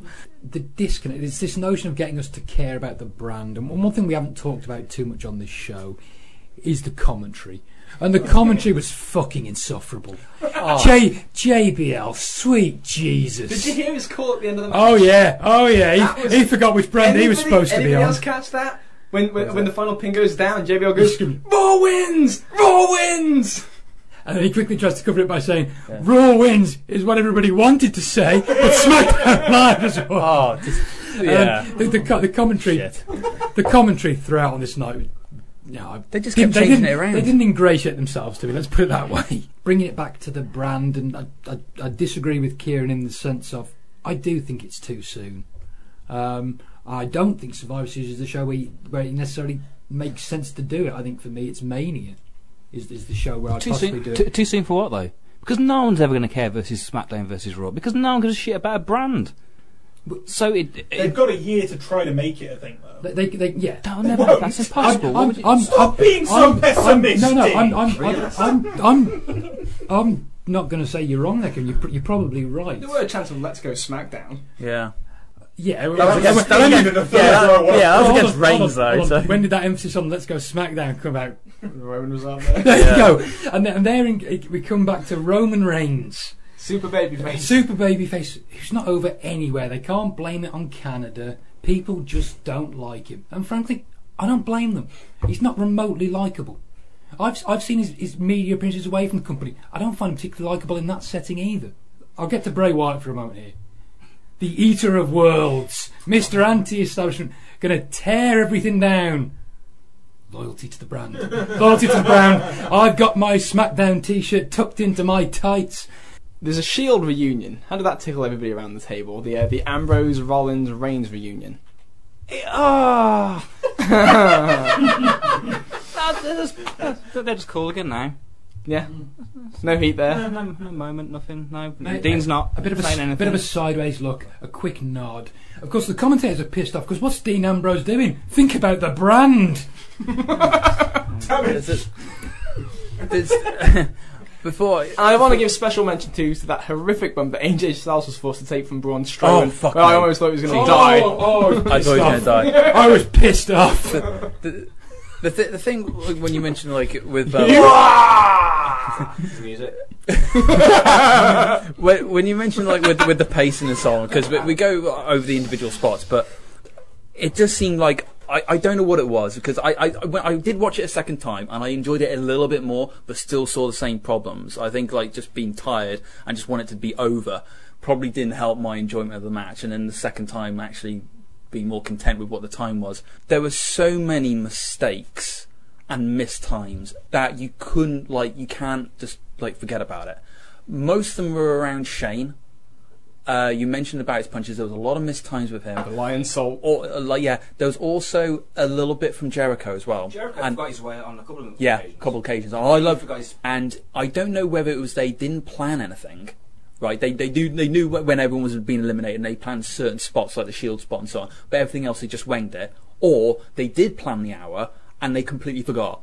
Because throughout the match, you can constantly see where the miscommunication was and the genuine look, uh, particularly on uh, there's there's uh, um, on Reigns and Bray Wyatt and so on, and you can see it. The camera actually focuses on these guys at certain points when they are not in character, talking to each other. You can see the look in Reigns' face at certain points um, after about the 10 minute mark, where Reigns is looking like, what, what, what's going on? They look completely clueless out there. The only people I thought came out of it looking pretty good because they stayed on top of this was AJ Styles, because he's literally phenomenal, and I'd say actually Seth Rollins as well. I thought he actually did a good job. The, the way people were eliminated, the champions were both eliminated, um, little moments like, oh, it's like, Kevin Owens is, is now facing AJ Styles. Well, we never seen this before. No, they wrestled on SmackDown about five months ago. I remember still. I have a good memory. the Randy Orton part, with him being uh, like on par with Bray, I actually found distracting in a bad way. Okay, now I understand because the entire match I was expecting Orton to turn at any moment, and in particular when it was only Bray and Randy, and then Reigns left. I was like, okay, this is it. Randy's going to turn around, RKO him. He's going to screw the brand, right? But mainly to screw Bray. and, the and brand. I know, and, and Reigns is going to win. Like, I was expecting it the entire match. I just couldn't believe that he was working with him because the storyline's just been so like, eh. I was just thinking, this is when they're going to do it. And it actually, that little moment, it- obviously they're trying to create like a lot of tension here. Like, is he going to turn? It was just distracting me too much. I actually enjoyed it the second time more because I knew he didn't turn on him. And so it was like, okay, now there's a little bit of intrigue here now because it looks like he might actually be with the group for the foreseeable future. And I don't like it's, it's like an undercurrent because you already got enough. You already got AJ and Dean bickering with Shane as like the referee. You've already got like Seth and Reigns, which is like, yeah, that's got too cozy way too fucking quickly. Mm. When you mentioned it with the, the Shield moment, Didn't when- really, did you remember the fact they've actually done this once before? This tease. They did a four way, I think, with Orton. yeah, And they did the exact same Yeah. spot where they all Yeah. get the, the same idea at the same time, and then Seth, as the heel, Yeah. tried put his fist in, and they, Yeah. they, they, Because- the Bayface him and punched Yeah, in the face. absolutely. It's like, it's again, it's that meaningless thing, and Yeah. it shouldn't be something that's meaningless. and that's what annoys and me about and, that. And I hate it because I, I do I do think I, I would like to see the Shield together again. I think there's certainly money in it. and You can see by the crowd reaction they certainly want it. But when they, they do, I want them to do it in the right way. I want them to come back in, in for the right reasons, right, to counter someone that's been uh, another group that's been more powerful than, than they ever were, and they're coming back together to try and take him out. Not for a cheap pop. Yeah, yeah. Not for a cheap pop, not in these little bits and dabs like, oh, you remember this guys, remember this guys. No, don't fucking mention it at all. Then bring them back. Then I'll pop. All these little little pops you're going to give is slightly chipping away at that eventual pop when they do do it. running vaguely off uh, a little point G made there about stuff harming the match, and one thing which I noticed in this match, but also way back in in the uh, the revival um, DIY match, is the exact same thing in both, which is that there's a lot going on at the same time. but this WWE cutting style is so damaging to your sense of ring awareness, to your sense of where everyone is at any given moment, because they are cutting so fast. And and they're um I I, I I'm a fucking film student. I can't remember the phrase where you're cutting from opposite sides at various points, which you Crossing the line. crossing the line, which you don't do in film, but they have a tendency of doing. And you suddenly a guy who was on the right is now on the left, and you don't do that in film because it's very confusing. And they do it all the time. I had problems with that in the DIY um, uh, revival match because obviously there was a huge amount of fast-paced action, and they were still cutting on every fucking strike, and that is really, really hard to follow if they're going to do a hundred fucking strikes in a row. And like I say, this match, ten people, loads and loads of things going on. They booked it so everything that was important was going to be caught on camera. But you never had a bigger sense of the match. You never had this huge sense of uh, of where everybody was. You had the sense of this is a small thing that is happening right now. And so what this match was was a, a series of small vignettes between these things happening with no big sense of brand versus brand. That was my big problem is is is you you didn't seem to have any sense of trying to create a war. You know, war games where they just zoom out and let you see this fucking carnage going on, that these two things are clashing. In this, it was just little. Everything was small and petty. But they, I, I will say they they did try and touch upon that a few times with the with the standoff. Which they'd also done in the tag match, by But the, the problem way. is they'd And already women's. they'd already done it in the tag match and they'd already done it in the women's match. So by that point, it'd already become redundant. Yeah. The thing too about the the, the, uh, the small things you mentioned there, it's uh, as opposed to the war games, it's the byproduct of trying to tell so many stories in one match, as opposed to war games where you got two teams. There's one agenda that they're trying to get over, which is war, hatred. And- Let's and just more- watch it all go down. And the least relevant thing was the outcome of the match. Precisely. And, and and also more importantly, there's a babyface team and as a heel team. Yeah. You know who to cheer for, who to boo. And In it's, this, it's, it's, just- it's, hard you don't know what enough. It's hard enough in this modern landscape where the fans are, are trying to outsmart themselves half the time. Yeah. And where where where our baby faces are being booed unmercifully, where our heels are the biggest baby faces on the show in Owens and Jericho, it's just completely ridiculous. And, and, and to try and mix and match and tell all these stories. The thing is, I mean, this is sound like a very negative rant about this match. As a sit back standalone watch, I didn't like. I, like I said, I didn't hate it. I thought, okay, this is going from point to point to point. It's enjoyable. It's nothing that I'm going to remember as a great match in, in six months. Don't get me wrong.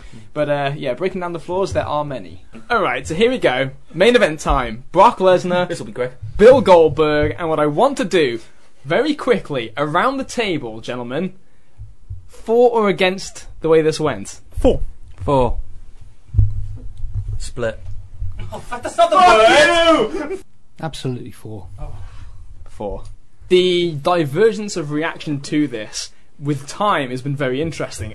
Initially, and I, yeah, yeah, we always scour the forums on this uh, on this here podcast, you know, the UK Fan Forum, Pro Wrestling Only, TPWW, WrestlingForum.com, the F4W board, Death Valley Driver, always looking for these different opinions to get a wider sense of what people think. and the initial gut reaction at, but in the moment was people vociferously hating what a shower of shit this is what the fuck are they doing they've thrown away the Lesnar the Lesnar you know the importance of the breaking the streak all for an old man in Goldberg blah blah blah blah blah blah blah blah and then with time people are saying that was pretty goddamn good as a way to, to get to It the next step Perfect. And the I understand probably what the argument is against. I haven't read anything. But if you think this was a bad idea, you're booking in your head in a fantasy and not reality. Because the reality of the situation is this is a great idea and it was perfectly done. okay before, before before we get to more G you were split I, I'll, I said to you because I, I mean, I am literally split on it because I, I felt, I felt both sides of the story. My, my initial reaction to it was I liked it. Okay, um, I, I had the shock moment. I never thought I was going to have like a shock reaction after I saw Brock end the streak. I never thought that was going to happen. I'm not saying it's quite up there, but it's It was close. close. It was, it was very close. Now, now I was- see, just before you just before you, you get into get into the uh, the weeds of it here, G. Mm-hmm. Um, to to Liam's remarks before, and sort of the the changing in reaction or the, or the mellowing, maybe we'll, we'll, we'll say in people's reactions. I think this is much like the streak, in that there are there are Yeah, people yeah. who are aghast, appalled by it. Uh, I was quite quite conflicted initially about about the ending of the streak, but over time, I think you, you'll see it will all make perfect sense in the long run. First, it kind of rectifies all the fucking well, not completely, but it rectifies some of the mistakes they made on his first run. It's like okay, they kind of learnt something then. I was like, two, okay, that's how you. 12 it, was like, it was like, yeah, it took them twelve years. Uh, they've never been that quick at things. It was like, okay, first off, that's how you book Goldberg. Then following on from that, it was just like, you've got to reheat this guy because even though it's like, oh, there's an aura to him because he used to be this guy. Yeah, that's the definitive word. Used to be. Okay, 12 years ago. So you need to kind of retell this story, not only to the fans who already know about him, but to the fans who don't. And it's like him just going out and beating a Heath Slater or Zack Ryder won't mean shit. Be like, ah, that's nice. It's a bit like when Sting came back. It's like, whatever. It doesn't mean anything. If you want to get money out of him, he has to beat a somebody. And there was only two names that you could really do. It was like Cena and Brock. But the problem with Cena is Cena's been losing to a lot of people recently. So it's not that much of a big deal. So it needs to be Brock. And so by having him beat Brock, it makes the people who are fans of his or at least know about him go, holy shit, they're really going with this. He was fucking badass, wasn't he? And to all the kids out there or new fans that don't know like, who the fuck's this old guy that looks like Uncle Ted, right? They're going, well, Uncle Ted's just beating the fucking guy who I have been watching for the last like two, three years, who's been kicking everybody's ass, and he's just legitimately just just owned him. Or like a, like a mythical figure that people have talked about, but Yeah. you really don't know. I've never seen him before. Yeah, never seen him before. What's, the, what's this big myth about Goldberg? And he just fucking kills Brock Lesnar in two minutes. Yeah, and that, and, and and and so I just thought about it. It's like that's how you book uh, Goldberg, and that's how you like re-engage him with the audience. You haven't beat the biggest fucking guy. I thought it was great for Goldberg. Thought it was absolutely great for Goldberg, but I wasn't completely sold on that it was great for Brock. Uh, because that, that came afterwards. I was actually the reverse of probably some people that thought it was awful and then realised it was good. And I'm not saying that I'm leaning towards the awful side. I'm just I'm just kind of conflicted. I like the fact that they've made Goldberg. They got another uh, potentially, hopefully, another big draw. But it was just like in the back of my mind with Brock Lesnar.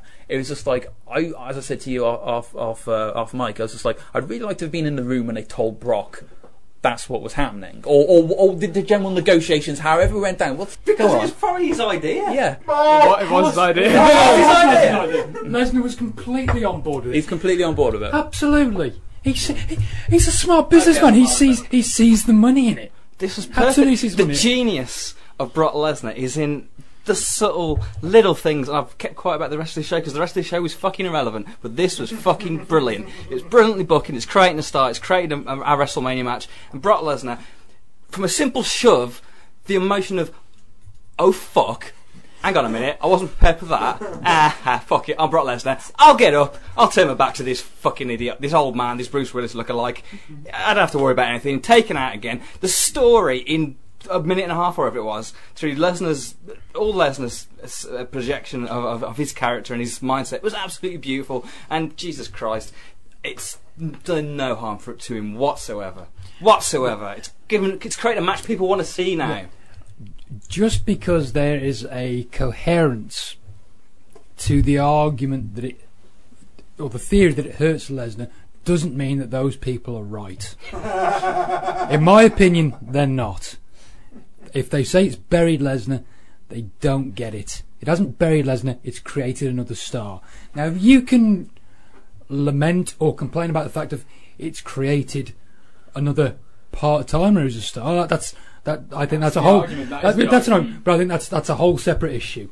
This was a fantastic piece of business, a complete shock to me, and, and a pleasant one. My, my biggest concern going in with this match, I think, was probably the same as a lot of people's. Of they're going to go too long. This thing's potentially going to fall apart because he's, he's not going to be suplexing Goldberg here, there, and everywhere. How, how that you know? How the hell do you book your way out of this without the crowd just completely shitting on something that's terrible to watch?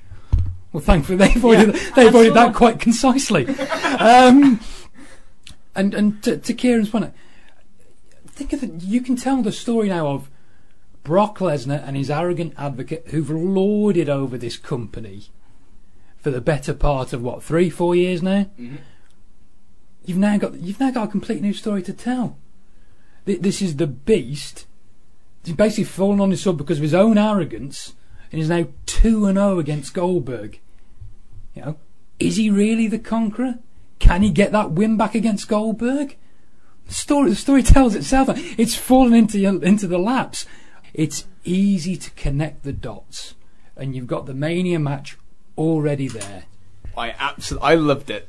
And the reason I loved it, and it's been, mentioned, obviously, it's, it's a whole new story. There's been a lot of people we, we've heard them on on uh, various episodes of this podcast. We've written and talked about you know Lesnar and the suplexes and stuff like that. And the reason that he falls back on stuff like that is because there's no story to tell with the guys that he's stuck with. And for better or worse, there is no one on this roster that they've built up in the last 12, 16 months that anybody can see on par with him. And I will give him a shout right here. Goldberg has been fucking excellent.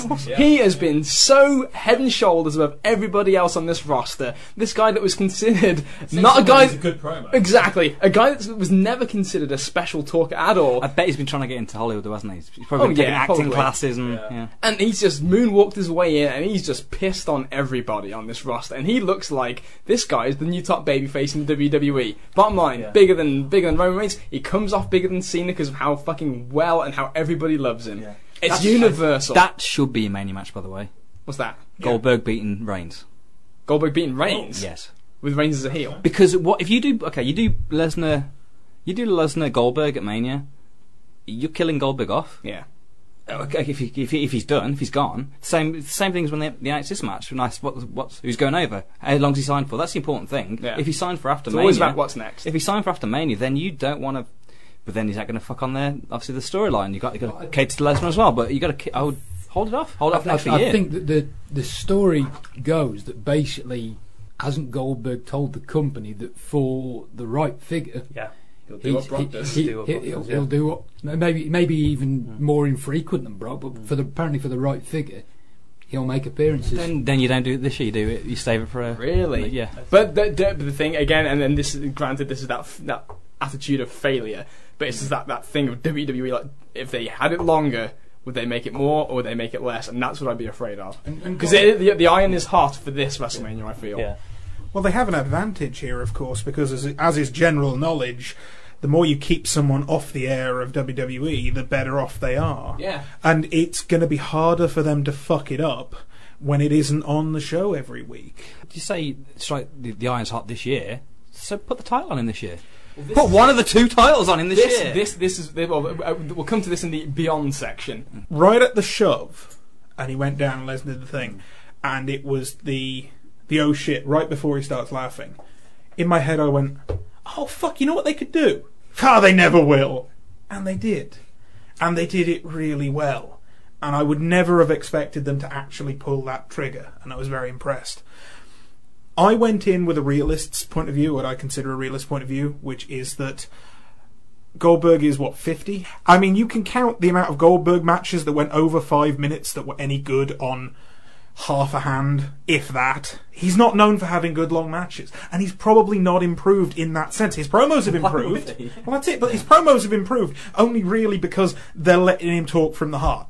And so, in my estimate, walking into the match is it's a WWE main event. They have to go at least 20 minutes, usually, and so on and so forth. Probably longer. He's 50. Brock is limited in the sense of he's got a selection of offense, 99% of which cannot be done to Goldberg. Because, I mean, bear in mind, Goldberg's coming back for his son. Goldberg wants no risk of injury to himself at this point in his life. Uh, so, I, as far as I can see, there was no win here. The only downside I see to this in the long term, you have blown away all expectations for this one. You're not going to have Brock squash Goldberg in a two minute match. I don't see that ever happening. So the eventual match has to be a back and forth match. I think that's going to need a lot of smoke and mirrors. But smoke and mirrors is what is exactly what they're going to give it. at least you've got this option on the table now. Mm. Whereas if they Oh, do, no, no, no. whereas if they'd done the 10, 15 minute back and forth Yeah. match now, you've got nowhere to There's go nothing. then. There's, the, the story's finished if it's a long match, and then Goldberg wins. We stand in a happy place now. I completely agree with you when you were saying about like how good how good Goldberg's been because um, he was ne- but he was never hideous. no he was never hideous but he was never anything completely special. Average but I back remember then beats a lot of shit. Yeah, today. yeah, but like watching him now, as I said, he definitely has improved. And I think the moment that really kind of got to me, uh, up until then, I was thinking, nah, this is getting pretty good. It was when they actually finally meet and they're just going back and forth.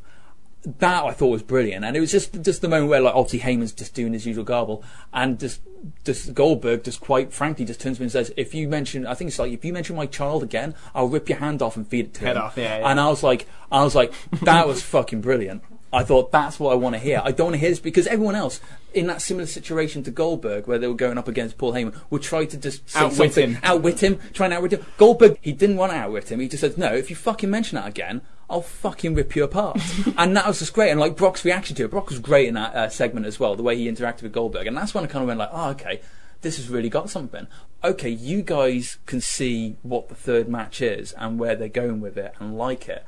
I'm, I'm sorry, but I don't share the same opinion as you on that. Like, why do I want to see a third? I understand what their what their desire would be is that Brock's going to like tear the place apart until he gets Goldberg. But just for me personally watching it, I said he beat him once when he was young, and then he's just just bashed him to hell again. He just fucking beat him. So just for me personally, which is why there was that second part of it of just like, well, it's just because for me, I I'm not interested in the third match. I think you're going to be the exception to the rule to March. Probably, but You may be. Yeah, yeah, but I, I get the point though, and this is what I implied to you when I said I think we probably will get it. I think that's their plan at the minute to do it at Mania. Yeah. I wouldn't because I think you need to stretch out Goldberg. I don't think you you beat him.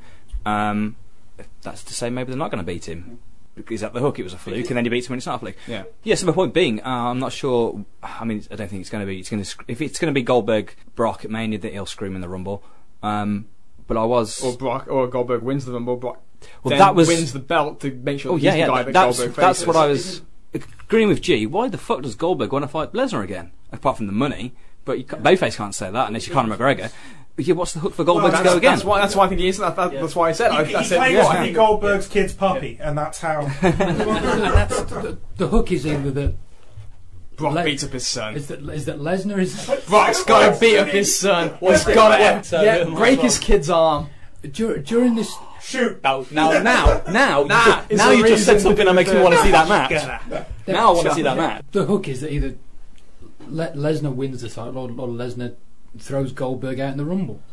So it, it denies Goldberg that one thing that he's now sticking around for, which is that one more title run. With my granted poor memory, isn't that what they did back in Yeah. the Yes, first it thing? did. Yeah, Yeah, I- I don't think exactly. again. And then should- Gol- and- Goldberg repaid him by co- by trying to cost him against Eddie. So you think they're going to load it up and go for the title? I mean, uh, but They the, might have they, to. they don't think Goldberg goes over again, which is great. yeah, but But I, they- it- they this is a ma- this is a match that sells on its own. It doesn't. This- this if you another match might need the title. This If is you're keeping Goldberg around, he's got to go over. Yeah, this is this is why I have like I, I don't know I don't I don't see it being really a great long term plan. If he if he does they do this angle, then he wrestles uh, uh, Brock at Mania. Brock gets the win. back. Finally, he beats him. yeah, conquers finally this beats him, and then it's kind of like, well, you know, what do we do there? You Yeah, know, okay, you got a great payday there. You got a great like kind of bonus there, but it's like, But well, where, do, where do you go from there? Again, Like, I- I do- don't you string that out a little longer? Like the, the fact that Goldberg's like, yeah, Goldberg's I would agree, but do not ever. I think one of the most valuable pieces of, of information about Vincent McMahon ever was what we got, you know, through the collection of Ryan Ward, the SmackDown head writer, talking about Vincent McMahon's philosophy always being just thinking about what's the big match at the big show, show. what does it look like on the marquee. It's never, it's Yeah. ne- with Vince, it's never anything past WrestleMania. It's the reason why Yeah. Floyd Mayweather beats Big Show. It's the reason the celebrity beats the wrestler. It's the reason why if Conor McGregor came, you think fucking someone's going over him? No fucking chance. You only have to look at the company's track record, and, and the problem you've got, G, is, is you're is you're th- you're assuming the company is thinking long term, and they just aren't. And and it's it's, it's probably it's They probably, didn't even have the fucking Yeah. plan to have Goldberg to WrestleMania until the week of the show. Yeah. So that's to tell you everything Yeah. you need to know. And, and bear in mind, the only reason this has come about in the first instance is because 2K Sport won it for the video game. Yeah. So let's so let's not let's not get too carried away with, with credit for the company here. Alright, so overall, although there are some issues that are going to be uh, hashed out here as, uh, as as the road to WrestleMania goes on, overall, seemingly positive about this, and to me, it was enough. It was enough of a shock to the system. It was it was intriguing enough that I came away from this show feeling quite positive, even though when we can't talk about the nuts and bolts of this show, a lot of us seem a lot more negative than I expected this to be. I did not think this would be a negative show. For all for all my negativity regarding the, the the vast bulk of this show, the ending of it at least left me pleasantly surprised, and at least you know, I've got some genuine curiosity about where they're going to go from here with with Goldberg and with Lesnar. Even if I don't care about anything else, I at least have that. Yeah, I just, I said it ad nauseam. I just felt a lot of the show was irrelevant and false, like say, false drama for short, just one night only, and uh, okay, next night the Interbrand stuff doesn't doesn't count for anything. Um, but then the main event was beautiful, baby. But there was something there, and I'm, I'm no, I'm no stray away. I'm reading into way too much for WWE booking. But even in the promo video they showed before it, it shows Stephanie McMahon having to go at all of them, saying like, "You guys better fucking win because if you don't, mm. it's all your jobs at stake." At, at, at stake, and it was just like, oh, okay. Like they they obviously wasn't just like a mishap of words. They put it in the promo right before the match. It's like, nah, they all kept their jobs. That's fine. Yeah. Even though they lost, Nothing. they all kept their jobs. It's like so they didn't even have that little like throwaway thing. I know I'm reading into too much of it, but it's like they didn't even have that for the brand. There, there was just like nothing at all. I think that section from the video just sort of speaks to Kieran's point of it. It's an effort to cre- to create this sort of Mm. sense of false drama that is really inauthentic. as Liam said, moving on from it and looking beyond what we've got now, you know, you look at the women's match and okay, they've set something up. Is it a match I'm desperate to see? Not really, but it's one of the better ones they could put together. Okay, that's interesting. What else have we got? The tag thing. I don't see any particular interest in the tag division. I, as we've said, I'm nervous about them bringing up NXT guys into this atmosphere. Not that some of these tag teams aren't really good. They are. But you've split the good ones across two brands. And so once again, it's just diluted, and I'm terrified of the NXT groups being brought up to either of them. Then you've got the cruiserweight division, which they've already fucked up, and you've got to be a little hopeful about this 205 live thing. But because of when they're filming it, I'm not buying into it. Uh, They're going to have to give me a few good weeks worth for me to really believe that's going to work. The main event match had threads, but what did it lead us towards? It led us towards Styles and Ambrose again. How many times now? Uh, This will be the third time on paper. I don't need They wrestled that. the Backlash and No Mercy. And so you've got there was a lot of talent in that match. Don't ever forget that, that quite a few members of that match can put on a great fucking match. Even as Liam says, Roman Reigns, who you don't immediately think of, but he can put on a great match. But I'm not coming out of that thinking, oh, at least I've got these great matches coming. So once again, uh, out of the whole thing, I guess the only thing I know safely is, yeah, I'm probably going to get a women's title match that'll probably be quite good. The rest of it, I'm nervous as fuck. The 205 live is basically just going to be cruiserweight heat. That's all it's going to be yeah. because it's going to be. It's not gonna putting Is it going to be filmed in No, a separate mate, it's location? Velocity, No, it's gonna be we se- got Is it going to this. be filmed at SmackDown? Yeah, who gives a shit then? It's just going to be fucking heat. Yeah, Yeah, it's it's, been- not a separate show. Yeah. It's going to be filmed right after SmackDown. After. I thought it was gonna be after. Yeah, Film so, you, full side. so you're gonna have you're gonna have your two hour SmackDown, then they're recording 205 live, and then it's talking smack. Getting some uh, thoughts of uh, you, the loyal listeners here. So we can get uh, your thoughts around the second table. S. Doyle Granger uh, says uh, a successful weekend of shows for the Fed overall. Goldberg's triumphant return worked not only on a booking level, as copying from his WCW run makes him look fantastic, but also works on an emotional level as his family got to see him stand extremely tall. And the men's uh, Survivor Series match was 52 minutes of good fun. Uh, I truly never felt bored. Uh, and as far as Takeover goes, Mickie James looked great. DIY Revival had the match of the weekend, and I'm certain that Naka losing means he'll regain the title in Osaka, and I'm genuinely excited for the next few months. Uh, Niall Clark uh, also says, quick thoughts. I love Alexa Bliss. Uh, she got a good reaction. The crowd gives up in my estimation. Uh, put the title on her at TLC, please. Uh, Jericho is in his mid 40s and still gets the best reaction from the crowd, while legend. Uh, Dean Ambrose is losing steam as a babyface. They need to turn him heel. Uh, Wyatt got a big pay per view win. What? Cesaro went over. Am I sure I'm just watching WWE? Can't they just call Samoa Joe up already? And overall, I thought it was a decent pay per view. The main event will divide opinion, but it was clever. People are talking about it, and I want to see what happens next. Uh, Craig Atkinson says the DIY Revival tag match was the best match of the weekend. Asuka is awesome. Uh, needs to be on the main roster. Nakamura, Roode, and Joe are all more over than half the roster. I could say I'm digging these takeover events uh, far more than the main roster these days. Uh, that said, my kids went potty over Goldberg's win, so I can't say anything against that. Uh, Daniel Watkins says I never ever expected the main event to happen the way it did, but it was superb. Uh, it's exactly what I want from Goldberg, and it makes Lesnar more interesting than he's been in two years. The men's Survivor Series match was fun of, uh, full of fun twists and turns. Need to stop teasing me with Shield reunions, though. Make it happen. Uh, DIY versus Revival, I thought was a sure thing for match of the weekend. Stunning match, but it's tied with Goldberg Lesnar, which is incredible for a whole different reason. And Bobby Roode is glorious.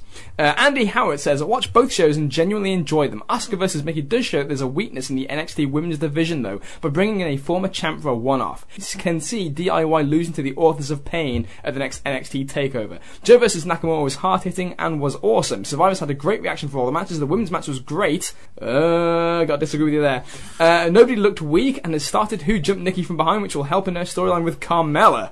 Uh, Miz gained here against Sami. Tag Team Survivors match looked good also. Uh, enjoyed the men's Survivor Series as well with the tease of the Shield reunion. Built heat for the Ambrose versus Styles TLC match, with them costing each other elimination.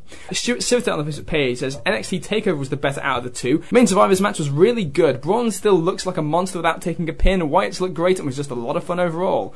And uh, Neil Robinson also says the Goldberg Lesnar match was sensational. I absolutely adored 97-98 Goldberg squash matches, and that's all I think a great number of people want to see. Goldberg destroying people. I'm astounded at the number of fans who don't get what they did at Survivor Series. The whole story of the build to the match was that Lesnar wasn't taking Goldberg seriously. It backfired on him, and now you have to see Goldberg till WrestleMania looking like an unstoppable monster, and Lesnar, who's been humiliated and now super pissed off, can go on a path of rage throughout the company until he gets another shot at Goldberg. Uh, Shane Doyle also says uh, Revival DIY is now a match of the year, which is an incredible feat considering 2016 has seen every promotion I follow put on amazing scorches. Uh, also, I'm going to say that NXT Takeover is probably my show of the year. Every match had something that engaged me and exceeded all my expectations. And Jeffrey D.R. Walsh says, I was a Goldberg naysayer back in the day, but I have to say that Goldberg Lesnar was fantastic. The proper Goldberg entrance with the security, the full entrance, a stare down for the ages, then Lesnar's stunned face by the push right on his ass, and he knows he might not be in for an easy night that he was expecting. Then a critical mistake as he turns his back to Goldberg, who's in with that spear from out of nowhere, and Lesnar sells it brilliantly, grabbing the ribs, a little wobbly.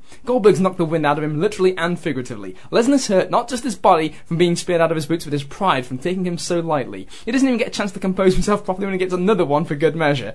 Heyman's pleading with Goldberg at ringside uh, was fantastic. He's almost down on his knees praying for Lesnar to get back in as Goldberg calls for the jackhammer and the arena erupts again. It might only be a couple of seconds, but it feels like an eternity of anticipation for this finish. This is what Goldberg was about in WCW. So that pretty much uh, wraps up the uh, the scope of opinions here, fellas. Uh, any final thoughts, closing thoughts for the weekend? What we're going to expect looking forward to WrestleMania? We've only got a couple of minutes left here before we have to go. Any, any, any outstanding things on what you expect to see in the build up for WrestleMania? Um, an awesome Heyman promo explaining exactly what that previous chap just explained. Yes. Heyman will be fantastic. This, this is a great spot for Heyman to do some great promos. Uh, in terms of title matches, um, we were kind of tinkering the idea of, of what's Taker going to do this year Yeah. He's. I think he's going to beat Styles for the belt. at Mania. Not at Mania. I think he'll beat Styles for the belt before Mania. He goes in as champ, and that's where Cena wins number 16. Sounds like uh, that sounds like I said last week. God damn it! I think you're right. And you agreeing think with you. you think they're going to put that on the same show and then have Lesnar beat Goldberg? You're fucking insane. Goldberg's definitely winning at WrestleMania. yeah, Yeah. that's your, that's your That's- Vaseline that's- profit prediction. But, but that's that's the other brand. Goldberg's winning. Two titles. Don't forget about the brand. Goldberg uh, Goldberg's winning. You, Goldberg's winning at WrestleMania. There's no fucking two ways about it. But I'm not. Yeah, I whoever it's disagree. against. Lesnar's winning. I'm not saying I don't. Th- I wouldn't be surprised if they don't do that match. Go- they- they'll realise Goldberg has to win at WrestleMania. Whoever If is fighting. Or the he kid does. will cry. If he The does, I'm going to bring a bucket to hold your salty tears. Goldberg beats him again. An audience of one. They, they've got a lot of parts. They've got a lot of moving parts here. The ones that we have to we have to watch on TV every single week. The Roman Reigns of the world, the Seth Rollins, who's probably gonna get Triple H, I suppose, because Triple H has got to shoehorn his small balls in here somewhere. A- Ambrose has got very little. The Wyatt family. It's, it's it's a bit of a mishmash. So we're gonna see how things shape up. I think we may well end up with the with the Shield being reunified by the time we get to Mania. Harper, Rowan, uh, Orton, and Wyatt against I, them. I would really hope that by that point they haven't dragged out Orton's association with the Wyatts. I, I already don't care No, I- about it. I, I think that's something for Orton to do that he hasn't done. So yeah, go for it. Bray Wyatt to go away. You're not I getting want that. Randy Orton to go away, so I'm kind of on both. I think we'll get Seth and Triple H. Yeah, Yeah. that sounds. like yeah, Triple H is not losing his match. This is the reason he's still doing the pedigree. They didn't do. That's- They didn't throw that spot in there for no reason. Is Jericho face by then? Yes, For he'll go against Owens. Yeah, I mean that just makes sense. But they're gonna. I feel like they might end up doing that earlier. I feel like it I- might at the Rumble or something. I, I agree. I don't see that making it to Mania. I think they I think they do that before then. yeah, I, got I, that I, feeling. I think it's a title match at the Rumble. Yeah, I got the same feeling. Alrighty, so on that note, ladies and gentlemen, I want to thank everybody for listening. I want to thank everybody around the Oaken table and everybody on Facebook for uh, contributing your thoughts. Uh, very fun uh, weekend of shows. A bit more negativity roundtable than I personally feel. Again, I came out of this uh, quite happy with the, with the pair of shows we saw. A lot to talk about coming out of it with the main event and some fun matches as well. So, uh, and we will be back next week For the uh, latest instalment of the Monday Night War timeline, we're going to be covering December of 1998. We did November of 98 last week, so of course you can go back to squaredcirclegazette.com and check out that and the other episodes of our Monday Night War timeline. Uh, it's going to be a very fun show. And again, remember folks, in two weeks we're going to be doing the death of TNA, so we're going to be looking forward to that. So, for Carl Jones, Don't worry about a thing. for G. John Chase, Well, hold on a sec. That's even bigger than Goldberg winning. I didn't know we were doing the death of TNA. Have they finally died? For Luke Edwards, Yeah, yeah, future. Book me for that show, Liam. Book me for that show. for Kieran O'Rourke. Just music in it. I'm Liam Overlook and we are out of here. Talk to you next week.